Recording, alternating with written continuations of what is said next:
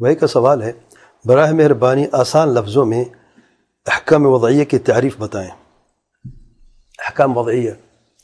اچھا یاد رکھیے، احکام شریعہ کی دو قسمیں ہیں۔ کہ علمی مسئلہ علمی بات ہے میں ذرا کوشش کرتا ہوں کہ اصل لفظ میں سمجھاؤں، کیونکہ بھائی کو سمجھ نہیں آئی دروس میں، تو میں کوشش کرتا ہوں سمجھا رہی احکام شریعہ کی دو قسمیں ہیں۔ ایک ہے احکام تکلیفیہ، دوسری احکام وضعیہ۔ احکام تکلیفیہ، یہ وہ احکام جن کا تعلق براہ راست مکلف سے ہو۔ وہ پانچ چیزوں پر قائم یا تو یہ حکم واجب ہوگا، یا مستحب ہوگا، یا مباح ہوگا، یا مکرو ہوگا، یا حرام ہوگا۔ نماز پڑھنا حکم کیا ہے؟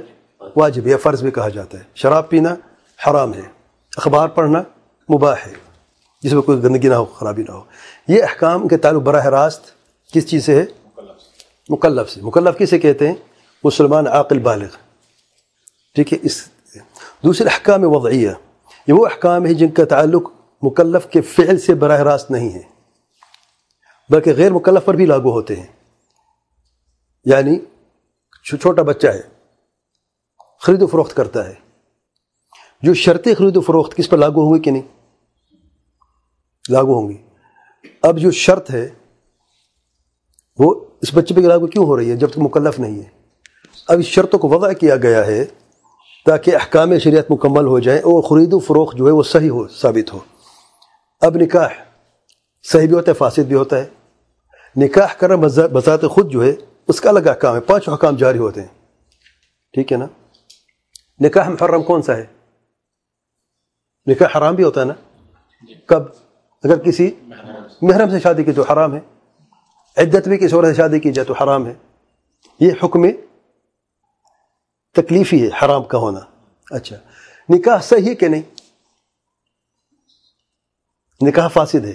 اب نکاح کا صحیح ہونا یا فاسد ہونا، یہ کیا ہے؟ یہ حکم وضعی ہے۔ اور چھوٹی مثال دیتا ہوں۔ کوئی شخص شادی کرتا ہے اور شرط رکھتا ہے کہ میں نے نہ مہر دینی ہے، نہ میں نے نہ نفقہ دینا ہے۔ شرط ہے۔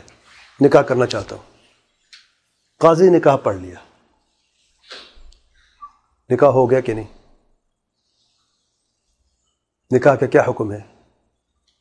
اب یہ حکم جو بتائیں گے نکاح صحیح ہے یا نکاح فاسد ہے؟ کون سا حکم ہے؟ حکم تکلیفی ہے وضعی ہے؟ صحیح فاسد ہونا صحیح یا فاسد حکم وضعی ہے یہ۔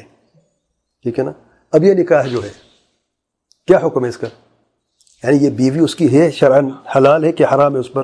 نکاح صحیح ہے یا فاسد ہے؟ صحیح اس کی بیوی ہے فاسد اس کی بیوی نہیں حرام ہے۔ یعنی بیوی اس کا نہیں ہے نکاح نہیں ہوا۔ ٹھیک ہے نا؟ شرعن کیا ہے؟ نکاح صحیح ہے اس کا، لیکن شرط فاسد ہے۔ اب نکاح کے بعد جو نکاح کر لیا ہے، قاضی اس شخص کو اس پر لازم کرے کہ تمہیں نہ نفقہ دینا ہے۔ اور جو مہر تم نے کہا میں نہیں دوں گا، اب مہر مثل دیں گے آپ کے ذمے ہے مہر مثل۔ یعنی جو اس لڑکی کے خاندان میں جس کی شادی اس نے کی ہے جتنی اس کی بہنوں نے خالاؤں نے، جو پھوپھیوں جو جو اس کے فیملی میں، اس کو جتنی مہر ان کو دی گئی تھی، آپ نے اتنی مہر اس کو دینی ہے۔ جبکہ مہر مسمن نہیں، اس نے انکار میں نے مہر بھی نہیں دینی۔ نہ مہر دینی ہے اور نہ میں نے نہ نفقہ دینا ہے۔ اب یہاں سے پتہ چلتا ہے کہ حکم وضعی اور حکم تکلیفی کا۔ حکم تکلیفی اس میں تو نکاح اس نے کرنی ہے، نکاح جائز اس کا ہو گیا نکاح۔ حکم وضعی کیا ہے اس میں؟ اب نکاح اگر باطل ہے یا فاسد ہے تو نکاح تو نہیں ہوا۔ اس میں شرط فاسد ہے۔ یہ کہاں سے ہم نے لیا حکم وضعی سے لیا؟ نکاح اس کا صحیح ہے، حکم وضعی نکاح اس کا صحیح ہے۔ تو اس میں سر بات آسان ہو گئی۔ یا اور میں نے کمپلیکیٹ کر دیا، پتہ نہیں۔ احکام تکلیفیہ، دونوں احکام شرعیہ ہیں۔ احکام شرعی کی دو قسمیں ہیں۔ ایک حکم تکلیفی، جس میں یہ پانچ حکم جاری ہوتے ہیں۔ واجب ہے، مستحب ہے، مباح ہے، ترتیب سے۔ مکرو ہے یا حرام ہے۔ چھٹا تو ہے نہیں۔ ٹھیک ہے؟ دوسرے، جن کا اسی سے تعلق ہے، ایک شخص سے تعلق، اس کی تکلیف سے مکلف، پھر اس سے تعلق نہیں اس کا۔ خرید و فروخت کے مسائل ہیں، نکاح، شادی کے مسائل ہیں، طلاق کے مسائل یہ سارے احکام وضع میں شمار ہوتے ہیں سارے اس کے۔ ابھی حکم وضع کو رکھا گیا ہے تاکہ پتہ چلے یہ عمل اس کے لیے شرط ہے کہ نہیں، مانع ہے کہ نہیں اسے منع اسی وجہ سے ابھی اب وضو وضو جو ہے، نماز کے لیے شرط ہے۔ نہیں، اگر بغیر وضو کی نماز پڑھ لی تو نماز باطل ہے۔ باطل ہے نماز۔ اچھا باطل کون سا حکم ہے ہاں؟ ابھی میں نے کہا واجب ہے۔ ان پانچ میں سے کوئی ہے؟ نماز باطل ہے۔ یہ آپ نے فتویٰ دیا۔ آپ کے شخص صاحب کے کہتا ہے میں نے نماز پڑھی لیکن میں نے وضو نہیں کیا تھا۔